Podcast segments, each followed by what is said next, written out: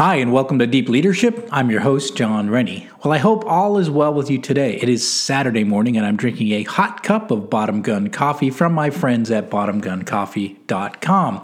I have another great show lined up for you, but before we get started, I just wanted to mention my new book. It's called You Have the Watch A Guided Journal to Become a Leader Worth Following. Now, this is a guided journal for leaders that will walk you through an entire year of leadership training. There are 50 themes in the book, and each day you will reflect on a different facet of that theme. This journal is designed to be on your desk, at work, and for you to read and reflect on it for about 15 minutes each morning. Leadership skills are like any other skills, you need to practice them to get better at them. And this new journal helps leaders practice those skills. So if you're interested in learning more and pre ordering this guided journal, go to youhavethewatch.com. Every book pre ordered before March 31st enters you into a giveaway. The grand prize is a hand carved wooden American flag from the Sasquatch Flag Company. Now, if you're watching this uh, on YouTube, you'll notice it's the same flag that I have behind me when I'm on the podcast. So it's a beautiful flag. I love this thing, and uh, it's gorgeous. It's handmade, and you're going to love it. So that's our grand prize. Our second prize is a Ruck Case humidor. It's like portable humidor from the Warfighter Tobacco Company. We've got $50 gift box to the Sheepdog Soap Company, $50 gift card to Chin Up Chest Out Apparel. Another $50, $50 gift card to Forebear Clothing Company. Five winners will get coffee from the Bottom Gun Coffee Company, and two winners will get a book called The White Arrow by Noble Brown. So get your pre orders in before March 31st to get this great book and also to take advantage of this special offer. Now, if you're looking to support what I do on the show, uh, you can purchase any one of my books at jonsrennie.com, and podcast listeners can use the discount code DEEP at checkout to get additional savings. Well, that is it. Today, my guests are Peter Desberg and Jeffrey Davis. Peter and Jeffrey are Hollywood insiders, and they have written an amazing book. It's called Pitch Like Hollywood. What can you learn from the high stakes film industry? Now, this book helps leaders become more persuasive and influential by incorporating the elements of the classic Hollywood pitch. This might be the most interesting book I've read this year, and I'm excited to have both of them on the show to talk about it. So, are you ready to dive in? Let's get started.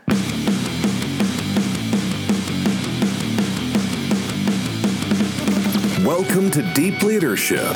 Leadership is a people business. That's the philosophy of your podcast host, Jon Rennie. As a former Cold War submarine officer who spent 20 plus years leading businesses in corporate America before starting his own manufacturing business, he knows that leadership matters. Leadership matters. Are you ready for some real world actionable advice from Jon as well as his expert guests? I'm ready. I'm ready. I'm ready. The show starts right now. Welcome to the Deep Leadership Podcast. Today I'm joined by Peter Desberg and Jeffrey Davis. Peter is a licensed clinical psychologist specializing in the area of stage fright and performance anxiety. Jeffrey is a successful writer producer in Hollywood and a professor of film and TV writing at Loyola Marymount University. They are the authors of a new book called Pitch Like Hollywood. What can you learn from the high stakes film industry? This book helps leaders become more persuasive in their presentations by incorporating elements of the classic Hollywood pitch, driving emotion, piquing interest, piquing curiosity, and ultimately winning over their audiences. Persuasion and influence is a big part of leadership. So I'm excited to have them on the show to talk about this topic. So, Peter and Jeffrey, welcome to the show. Thank you, Jon. Great to be here. Thank you so much for having us.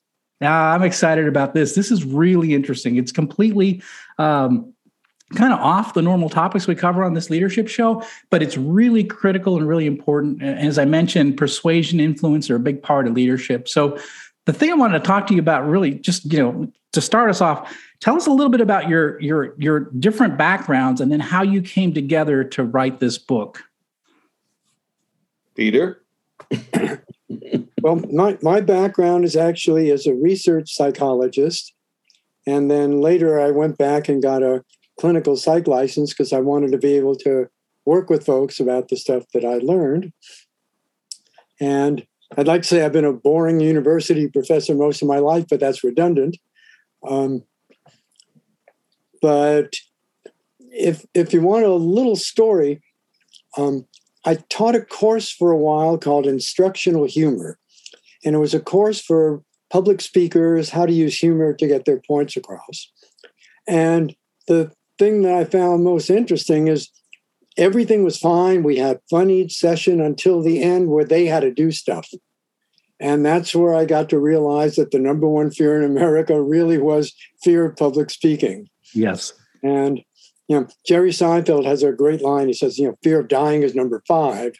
He says, know that the next time you're at a funeral, most people would rather be in the coffin than delivering the eulogy. yes. it's so and, true.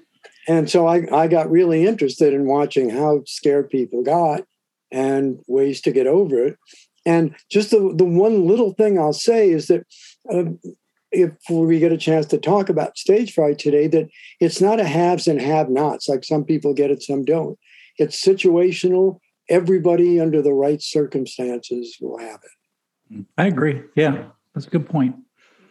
You know, so, if, I, if I can throw in one more little story uh, that, that shows this point nicely, and I promise to be quiet.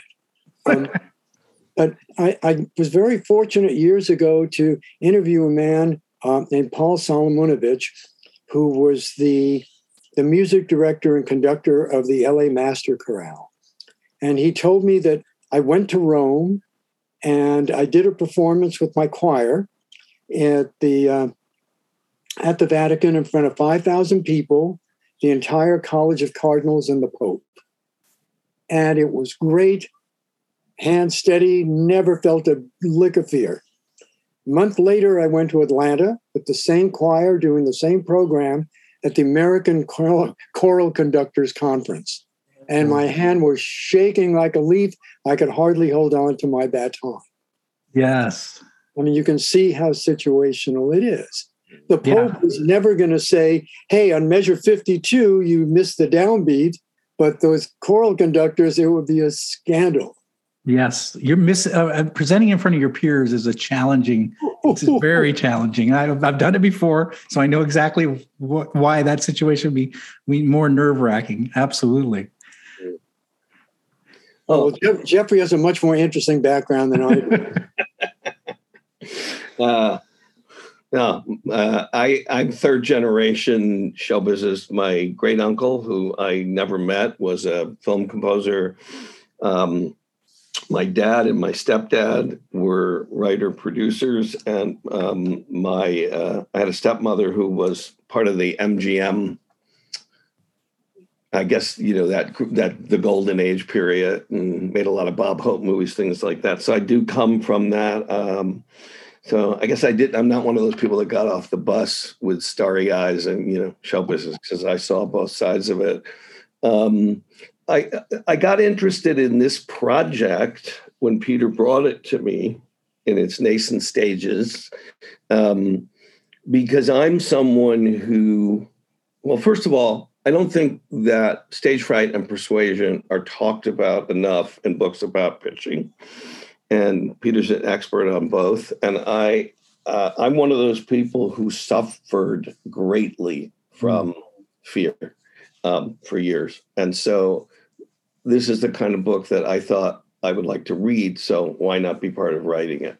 So that's my story, and I'm going to stick to it because I you know, I love it, and I think it's great. And I've got a copy of the book for those people watching on YouTube. It's called Pitch Like Hollywood, and it's very bright and colorful. You can't miss it when it's on the shelf.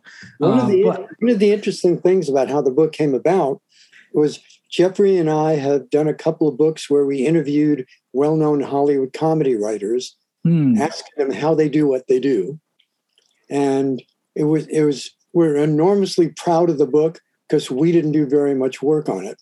Um, we instead of saying tell us how you write we actually had them write mm. in real time while we watched and as we were interviewing them they all kept telling us stories about pitching mm. and so when we first started writing the book it was going to be a book on how do you pitch in hollywood and then one of the things that we noticed um, we were reading the uh, the harvard edu- uh, the harvard business review and it showed you what boring lies we lead and we we came across an article by a couple of organizational psychologists. That's a nice way of saying business psychologists, who said, We're going to do the biggest study ever done on pitching. And we're going to go to the lion's den, the hardest place there is to pitch, Hollywood.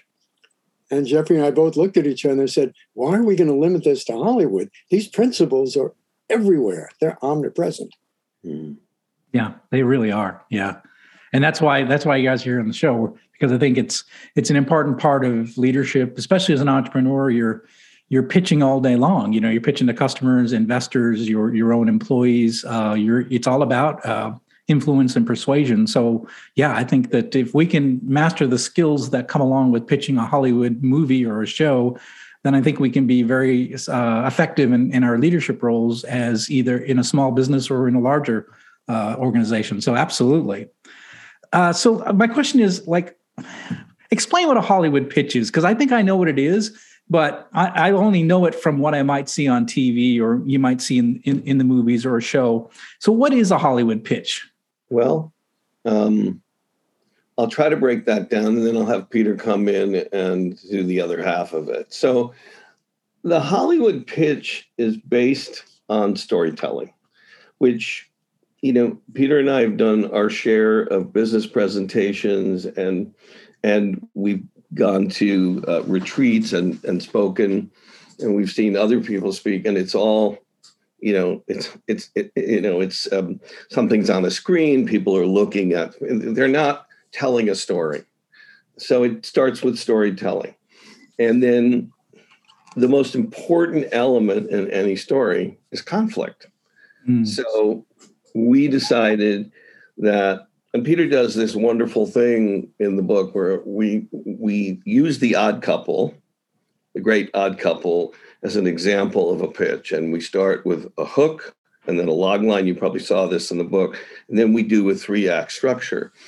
And then Peter created the same, adapted that to a pitch about a food app. And so we think it's universal. But the thing that it has to have is character, conflict, a three act structure, um, just enough so that the buyer person listening wants to know more. Mm. And um, that's the that's the thing that we think is missing from most business pitches um, that they're not telling you. And also the other element to me, and then I'll let Peter take over, is is what people come in and try to sell, and selling is the last thing you want to do because mm. selling is being talked at. Nobody wants to be talked at. Um, what was that thing you just made? No, like a no sign, right? no. So, so want to start. We we think that part of the Hollywood pitch is there. You're there to start a conversation, mm. um, and and most of the people we talk to people across businesses, across industries, and they all said the same thing. Want to start a conversation, and I want to know why you, why now. Mm. That's not really selling. Yeah and Peter will give you some more details about about that three act structure.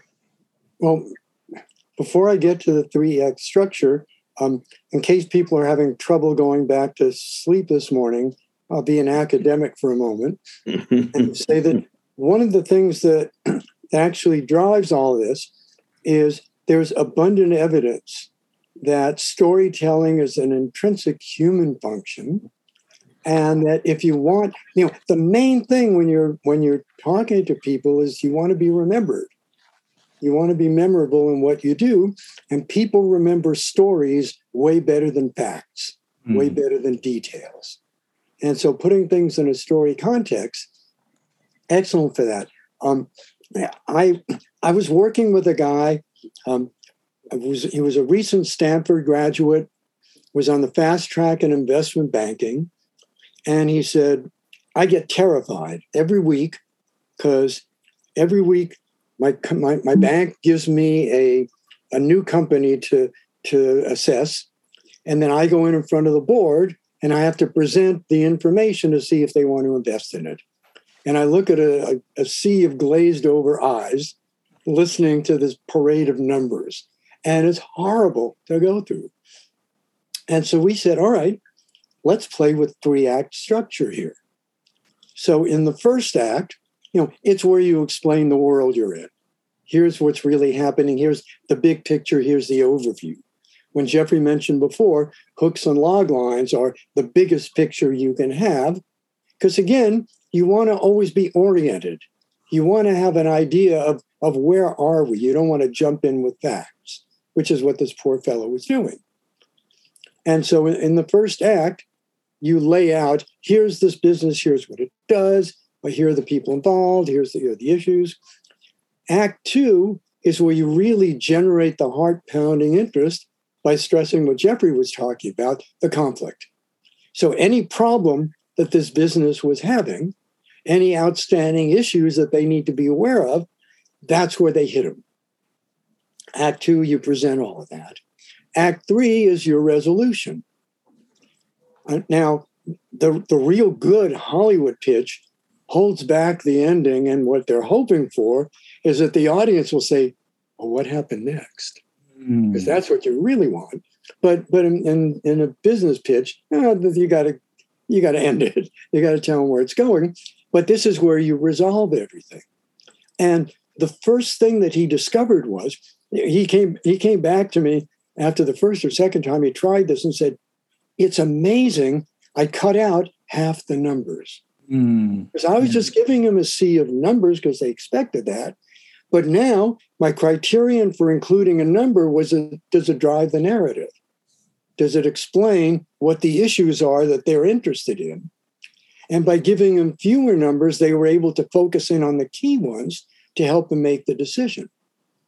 Yeah, I love so it. He was really he was really stunned, and he said the biggest compliment he got was all of his peers started using the same structure. I love it. No, that's great. That's yeah, that's that's uh, so essentially what the three acts are is is creating the stories. Like you said, stories become are more memorable for us. So the story pulls the listener along uh, through this. Here's the current state. Here's the conflict. And here's the resolution or the potential resolution in the case of trying to hold some hold that tension, right? Uh, and uh, keep that tension. And uh, so so you you lay out a way that we can bring stories into our our pitches and our presentations through this through these three acts, which is you really interesting. Out. Yeah, you laid yeah. that out really nicely, and you know when you hear Jeffrey talk about it, because you know he's this is what he does. He teaches screenwriting. The two the two c words are the ones you hear all the time: character and conflict. Mm character important because if you don't care, who cares how the conflict turns out? Yes. And and so again, in act 1, as you're setting the stage, that's where you're revealing whether it's the character of the company, the people involved, you want some sort of buy-in like I care about what happens here. So then the conflict interests me and then I want to see how it's going to be taken care of. Right. I like this. And and and to be honest with you, I mean, I've been in business for 30 years and and you don't see this, right? You don't see this in a typical pitch or a typical uh, when you're trying to convince somebody or get somebody on on your team. You don't see that. You typically don't see somebody pitching a storyline uh, like this. So you'll see, you know, numbers like you mentioned, a lot of numbers, a lot of details. But what's the story and where are we in the story and where do you want me the listener in that story, which right, I think uh, that's something we can learn from the way you have to pitch in, in Hollywood. Um, but my question, Mike, well, go ahead. Sorry. No, no, please, please, please. No, I was going to say, um, help us with the the the hook and the log lines because I think oh. that might that's kind of I think we understand we might understand hook, but when it comes to a Hollywood pitch, what's a hook and a log line? What does that look like? Let's let's go back to the Odd Couple, which is probably the most famous comedy of the 20th American comedy of the 20th century. Everybody steals it. So, um, you know, it's uh, the the hook is something is usually one line, one and a half line that gets you in, interested. So the hook in that story might be the neatest man in the world moves in with his best friend, who is the sloppiest man in the world. They have all the same problems they had with their ex wives and drive each other crazy. Um, that's a hook. That makes me want to know more.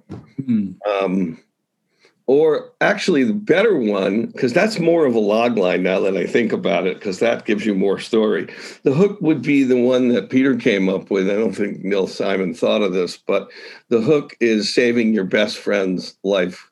Can what's the one? saving your best friend's life can kill you. right. That would be the hook. I had it backward. Sorry about that. Um, so the log line is a little more expanded. And that would be the the first one that I pitched to you. By the way, um, to, get, to give you a little of Jeffrey's lineage, his mm-hmm. father was the showrunner for that series on TV.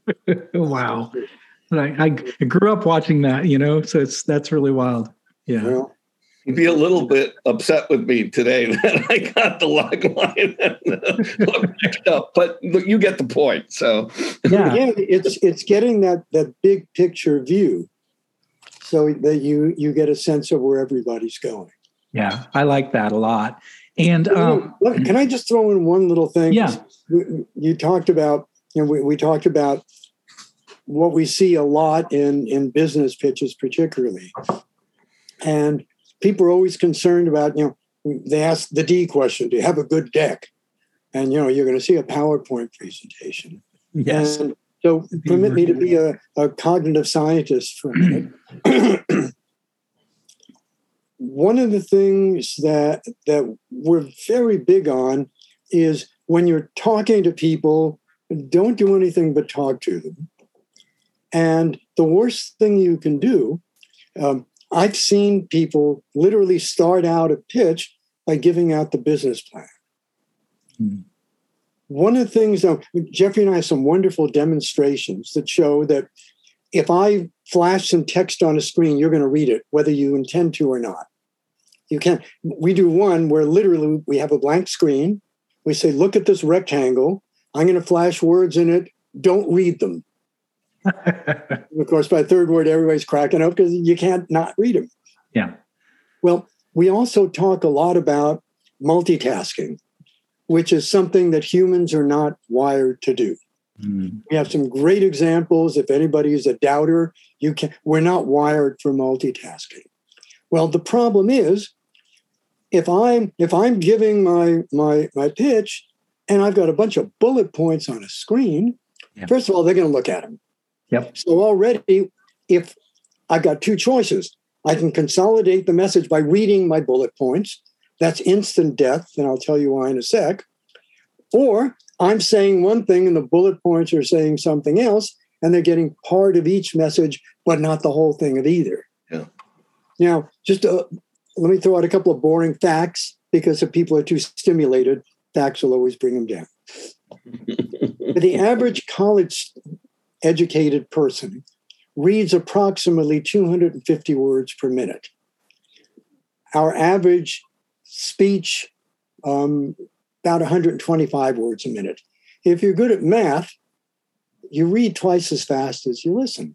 So if I'm reading bullet points, people are standing there drumming their fingers saying, Why is he talking in slow motion? I, am already on the third bullet wow. point. He's yeah. the first. It's making me crazy.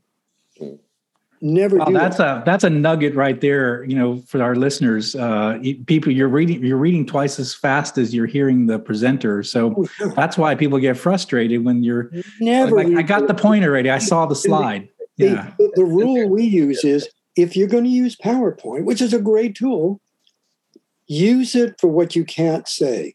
Use it for graphics. Right. Yeah. Yeah. Because you can't say pictures, and pictures tell lots of words. Mm-hmm. But but use it for that. Don't use it to duplicate what you do because words just sit there. But when you talk, you've got pitch, you've got loudness, yeah, you've got all yeah. of these vocal qualities that any good speaker uses. And those words just sit there with a circle in front of them. If, yeah. You know, Terrible. There's another there's there's there's another aspect to this off of what Peter's giving you is when we one of the people we interviewed, who is a very old friend of mine, uh, a producer named Nicole Fox, who absolutely she talks in the book about how much she hates iPads in a, mm. in a pitch, and it's a sl- it's an it's a corollary to what Peter's talking about. She's like it it prevents me from having a conversation with you. I'm focused. I don't know who you are, and the, the truth is nobody is going to buy anything from somebody who they don't feel comfortable and safe mm-hmm. around and get yeah. to know. Yeah. So so I, I think that's another thing that that bullet points and presentations do. Peter taught me this years ago that we we went to a conference and there was somebody who was reading with his his the the piece of paper which had exactly the same thing on it that was up on the uh, you know on the PowerPoint and his face was covered and he said the one thing that you never ever say in a, in any pitch or presentation don't look at me is basically what he was saying is i he said yeah, yeah, yeah. he said i'm nervous mm. Yeah this is the thing i learned early on when i was pitching very badly because i i'm a believer you know not everybody agrees with me but i'm a believer that you don't learn as much from from doing something right as from your mistakes yes. i think you know um, I'm sure having been in the service, you know that well, right? Oh yeah, we talked we've talked about on the show a lot, and yeah, mistakes are great teaching uh, tools. Yes, and uh, so um, you you you are you are asked you're calling attention to yourself. Believe me, most people know that pitching is, uh, you know, not a natural it's not it, it, can be uncomfortable but if you engage other people then you take the attention off yourself and you make it uh, like as if you were at a party as if you were you know, that's how i've learned to do it over the years is let me to, let me add a point here that you know jeffrey keeps stressing rightfully that a good pitch is a conversation yeah we had a, a great story um, i was interviewing the head of a uh, uh, an advertising com- uh, company an ad agency called the Designery. They have the Audi account, they have the Nissan account. They're they're doing quite well. And she told me a story about when she was just starting out, and she went out on a on a pitch with her art director, and the art director said, "We've got six different ad campaigns here. What do you think?" Oh. And the guy looked at him and said, "I hate every one of them. Mm-hmm. And she's thinking, that's it, we're done, it's over. And this guy kind of smiled and looked at the fellow and said, Tell me which one you hate the least. and that great. opened up a conversation yes. yeah. about what they were really looking for, how yeah. they wanted to be presented, and they made the sale. We'll be right back after a quick word from our sponsors. One ping only, please. As I thought, Jon Rennie's new book, All in the Same Boat, is right over there. It's at allinthesameboatbook.com. Your orders are to get there now. And remember, be careful what you shoot at. Most things in here don't react too well to bullets. Is your boss a jerk? I understand you're in the hospital, but I'm going to need you to come in today. Do they lack any ability to actually lead people? Oh, it's fine. I'll, I'll just find somebody else that can do it, okay? John is offering a new service just for you. For only $10, he will anonymously mail a copy of his best selling book, I Have the Watch, to your boss with a personal note. Go to IHaveTheWatch.com and enter the discount code BOSS at checkout. Life is hard, but finding a really great podcast makes the days go by so much easier. Hi, my name is Blue Telusma. I'm a writer, an emotional intelligence coach, and the host of Humanize with Blue Telusma, a podcast where we believe that when you humanize everyone in the room, a great conversation is almost guaranteed. Join us every week here on Electricast as me and my guest co hosts unpack big topics and interview even bigger personalities with a sense of humor and a dash of mischief. If you're looking for a new best friend in your head, we've got you covered. Electricast. You you say this in the book, and I think it's really important. Is you start selling at no.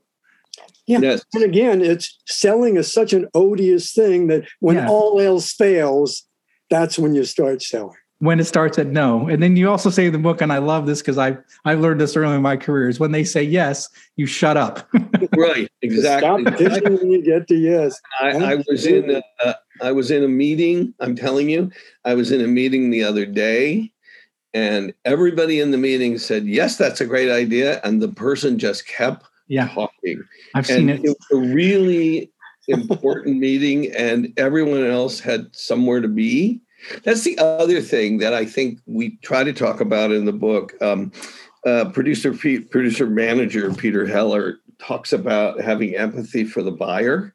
Yeah, And I think that isn't considered enough in either leadership or in in in in in sales in, in pitching. Um, you know, they're people too. Their time is valuable. I this thing that happened to me yesterday.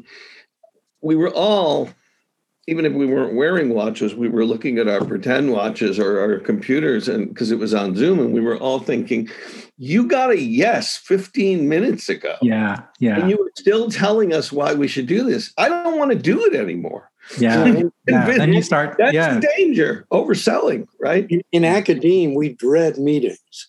Yeah. And I had a boss years ago that from the first meeting, he said, okay, nobody sit. We stand during the entire meeting. Mm. Peter, yeah. We do that. We're over so Yeah. quickly. And Yeah. if anybody dared to ramble, he that's got it. roast. That's it. You I see was everybody. chair. I was chair for ten years at uh, in the screenwriting department, and um, I used to complain frequently to Peter about um, how long these meetings went on because people had to th- say the same thing four or five times. He said, "Take the table and chairs out of the room." Yeah. we do a stand-up meeting in my in my I run a I run a manufacturing company. We do a stand-up meeting every morning, and it's it's Yeah. five ten minutes because we don't like nobody likes standing. so we get it done quick and we go on with the day. So it makes sense. when we first started chatting, you said that you wanted to spend a little bit of time talking about persuasion. Yes, that's the next topic. so I'm going to talking- persuade you to talk about that for a minute. Yeah, yeah. So so what do we need to know as as leaders, as we're pitching, as we're trying to convince people? What do we need to know about the art of persuasion? Uh, I would say chapter five, six, and seven. yes, I know. Let me, stretch, let me stretch that out a little bit. Which, by the way, we don't have yet. you have it. Wait, you don't have a copy of the book and I do? exactly. Exactly. So, one of the first things to understand is that persuasion generally happens below the level of awareness. Mm, As you're being persuaded, you don't realize it's happening unto you. Um, one of my favorite studies that we, we talk about in the book college students were divided into two groups. They, they gave each group a bunch of words and said, take these words and fashion them into different sentences. Just make different sentences out of them, sort of a jumble game. Unbeknownst to them, one group had words that indicated youth and the other old age. You know, there were subtle words like wrinkle and gray and yellow and fast. And, and then they said, okay, now you've spent, you know, 15 minutes making these sentences. The next part of the study is down at the end of this long corridor in that office over to the left. What they didn't know is the real experiment was they timed them to see how fast they'd walk. mm. And the group that had the, the youth words were way faster than the group that had the, the old words. They didn't say a word that this phenomenon is called priming, and just playing with those words changed their behavior afterwards. And when they asked them later, Are you aware that? No, not even a clue. So, so much of this stuff happens underneath the level of awareness. Now, um, if I can very quickly plug another book, which is the best book I've probably ever read, um, there's, there's a book called Thinking Fast and Slow, Daniel Kahneman, Princeton professor and Nobel Prize winner in economics. Brilliant, brilliant book. And without telling you what's in this 350 page book, he, he talks about one very interesting thing. He says, People don't like to think really hard. but they have the fantasy that they do. Mm-hmm. So when you ask them, I just gave you this difficult, important situation in your life. Did you really think it through, or did you just kind of use your intuition? They all say, No, I thought it through. And then he demonstrates why they did not, and they use their intuition. Now, intuition sounds like a flighty term, but it's it encompasses everything you know, everything you believe in, every bias that you have. Very powerful thing. And it enables you to get through the day. Well, you would also mention in one of your, your questions to us why is preparation so important? Yeah. And the reason is the more you know about the person you're pitching to, the better you can present it to him in terms that will hit him intuitively. Because the minute you make somebody go into deep thought, they don't like it, which means they don't like you as the agent that made them do it. But worse than that is because it doesn't fit into their worldview easily, they're now way more skeptical. Yes. The last yeah. place you want to get somebody when you're trying to persuade them to go your way. Yes. You you uh, you guys both mentioned it earlier was empathy to the listener. What you know, and part of empathy is knowing knowing your audience, right? Who am I pitching to? Exactly. Who am I trying to convince? What are and then if it's if it's one person, you better know a lot about that person, right? And what their tendencies are. And because you you want to make sure to address it in the way that they're that convince them more likely to convince them. Let me tell you a, a quick story, if I may. Um, we we interviewed the number two guy at Boeing. Wow! And he told us a great story that a woman came in and said, "We want Boeing to be part of this project. We want to have a competition for the first person to be able to do a standalone flying machine." And Boeing said, well, this looks great for us to be, you know, looking at this forward-looking thing, comma, but. But. and you can see where, where the but comes in or what it's what they land on if it doesn't work well. So somebody could die doing this. He said, This woman was so brilliant. She was an attorney and talked about how they can fix the liability so it never attaches to Boeing. They said, We'd like you guys to be in on the first part of this, which is looking at development, which is what you do. Then we'll move you out when it comes to the testing of it so that none of this will be associated with you. So she was immediately saying, I'm putting myself in your place and I'm making sure that nowhere will the bad stuff attach to you. Mm-hmm. She was totally empathic mm-hmm. and understood where they would balk and why it wouldn't work for them and mm-hmm. pitched it showing that she understood that. Yeah. He said he was completely taken aback and charmed. Yeah. I think that um, what, uh, what you asked the question about, so you, your question also implied preparation. So obviously she knew who she was pitching to and she knew what the stakes were. My um, I would tell there's a story that is also in the book. It's Toyota, and um, I'll just give I'll give it I'll give you the short version. A guy came into uh, in to see the top executives at Toyota, who we also interviewed, and um, had a briefcase. He was in flip flops and cutoffs, and and um, he had a briefcase and he said that inside the briefcase he had a solution to making it possible for the cars for Toyota cars to get better gas mileage. He never opened the briefcase.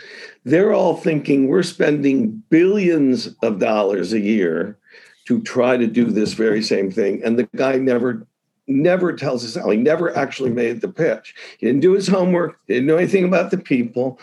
And that's the dark side of what can happen to you when, when you come in. I also would say that there's a very famous uh, writer in, in, Hollywood named Larry Kasdan who wrote one of the early Star Wars movies and has written a lot of other movies. And he said, being a writer, and I think this applies to everybody, he said, being a writer is having homework for the rest of your life and, that. I and saw that in the book. it's great, isn't it? And Yeah. and and so if you're, you know, Peter's favorite illustration of this, but I'll tell it is if you're going in to ki- pitch a western and you don't do your homework and find out that the guy hates westerns, Yes. You're dead on arrival. There's no Yeah. there's no hope. And and really I think what's happened to me when I've been pitched to is a lot of people haven't done the research. They don't know the kinds of stories that would interest me. I I I tell my students that's as important as the project you're pitching because they may say we don't want to do this project or that's we're doing something like it you want them to like you so that they might call you back the whole the whole thing that goes back to the conversation again i think Jon Yeah. I really And, do. and Jeffrey is talking about something really interesting here. That really am i first time for everything. Um, that every pitch has two intentions. One is obviously the project that you're pitching, but the other is getting them to say to themselves, This is somebody I'd like to work with. This is somebody Yeah, I'd like yeah. to be in business with. And Jeffrey can tell you legion stories where somebody comes in with a screenplay, they don't buy it. Three weeks later, there's a phone call. Hey, we just got a novel. We want to adapt it to a screenplay. We like your writing. Come on in. Yeah. Yeah. So and they, it was as much because of the way they got along as just Yeah. their talent. so you're selling yourself as well. exactly and, It's, you're not just selling the project, you're selling No. yourself. this Yeah. And again, and again, the way you see this is, you know, how do you take feedback? Yeah. Do you get yeah. defensive, or do you look thankful that you're getting something at all? We, you know, it's interesting that people who aren't very good at pitching, and this is particularly rampant in Hollywood, get enormously defensive, and you get the attitude of, "Wait a minute, I'm the writer. You're just a producer. You don't know how to write. You're telling me what to do." And that's a great way to be ushered out of a room. Yeah. Yeah. And what you're always looking for is, let me have it. Give me more. Mhm. And what you're really doing is fostering a creative collaboration. Yes. right And the irony is, half the time they don't even remember what they told you at the time, and you don't even have to do it. But it doesn't matter. You want you want them to do it. And in the book, we actually give some some techniques so that if they're not coming out with ideas for you, how you can get some some ideas pulled out of them, how you can encourage them to do it. This is, you know um, this is so good. this is because I, I don't want to leave today without addressing leadership because I think having had some of the and it's a leadership podcast yes. and um, I think I've had some of the worst bosses in history and um, as Peter says I, I you can learn um, more sometimes from what's a bad boss as you can from what's a good boss. So I've had everybody from uh, screamers to people who throw iPhones and kick over coffee tables. I had one boss say to me, I know. I, I know I asked you for your opinion, but I didn't really think you'd give it to me. Uh, um, so I think what makes great leadership, and I try to emulate it when I was chair and when I produced, um, I was lucky to have great mentors, is listening, collaborating, and maybe, maybe most of all, being inclusive and not thinking you have, you know, um, I had one boss who who really just wanted our approbation, our approval, and and really wasn't interested in our opinions at all. And i and i think that that's not good leadership. Good leadership is coming like when you when you're a new leader and you come into any corporate culture and try to change it right away that's a big mistake. And i and i and so we learned that a lot in research. There's a lot that unfortunately because the book had a certain page count we couldn't get into the book. There's a lot more about leadership that didn't get in. There's some about leadership in the book, Yeah, but yeah. not as much as we would have liked because we didn't Since, have. since Jeffrey's opened this door, let me just tell you two quick studies that I think are interesting in terms of leadership.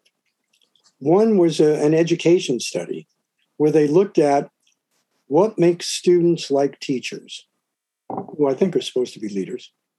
And I was I, it's one of those things where um, there's an old joke about why certain people um, have round shoulders and flat foreheads. You ask them a question, you tell them the answer. Um, I hope they could see that. Otherwise, it didn't make much sense.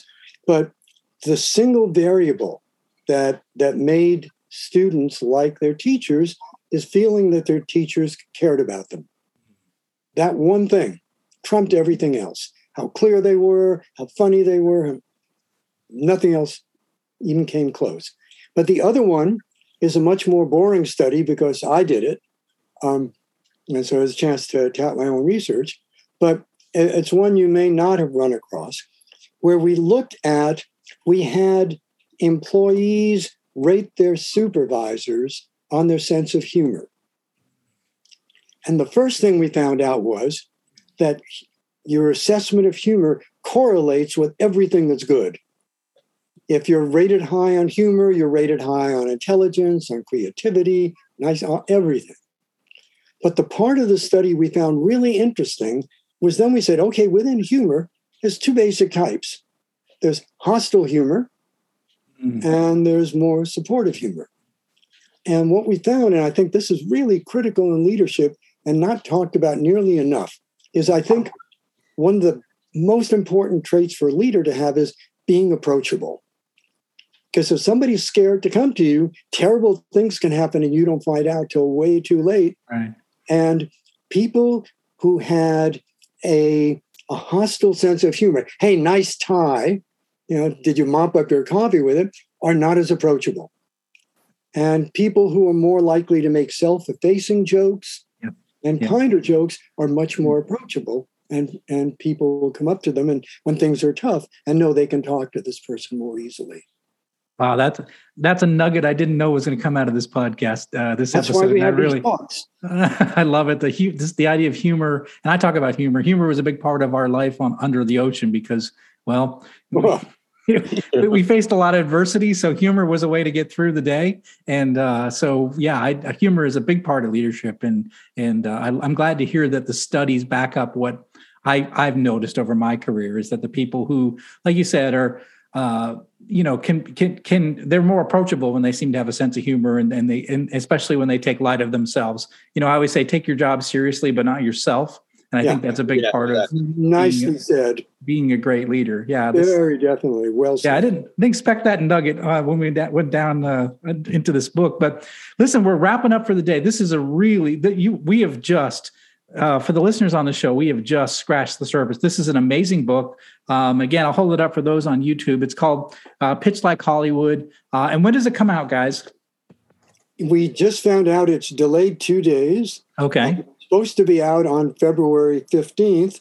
So we were having a, a big, big Valentine's push, but uh, didn't turn out that way. But it's coming out in about two and a half weeks. Two and a half weeks. And where? But, you- but today, you can go right on Amazon and be guaranteed of a lower price if you uh, pre-order it. It is available. There's, there's the pitch right there. exactly. so where um so where can people find out more about the book? Where can they go to find more about the book? Um, well, we do, we do have a website. Um, if you remember our names, it's pretty easy because the website is uh, desbergdavis.com. Um, Okay, sounds good. And I'll put that uh, in the show notes so people can link Great, over to it. Again, you. the uh, the book is Pitch Like Hollywood: What You Can Learn from the High Stakes Film Industry. And um, guys, uh, Peter and Jeffrey, it's really uh, been great to meet you, to hear about uh, your stories, to read this book, and learn a little bit more about the idea of pitching. So, thank you for being on the show and sharing all of these uh, these thoughts and ideas. Well, well thank, thank you, you for making this so easy and so much fun. You are very, very good at your job. You know, I, I looked at the at the clock and said, "Wait, where did that go?" Yes, I know, but that's okay. It was really good stuff, and uh, we went a little over time, but that happens. And I really appreciate you guys being on the show and and we sharing really all this. Enjoyed. All this I'm speaking you, We really enjoyed this a lot. Thank you. Well, that's it for today. Thank you for listening to Deep Leadership. If you like this podcast, please subscribe and share so we can continue to build a world with better bosses. Until next time, this is Jon Rennie saying take care and lead well.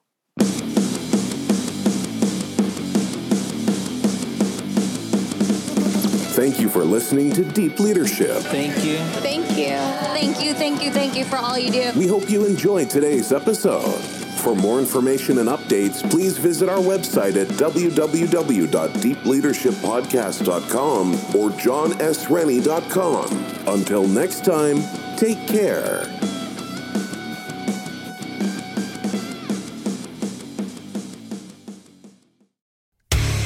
Hey there, I'm DC. I host the Rock Podcast, Back to the Arena, The Interviews. It's about a 30 minute podcast where I talk one on one with a band who has released new music.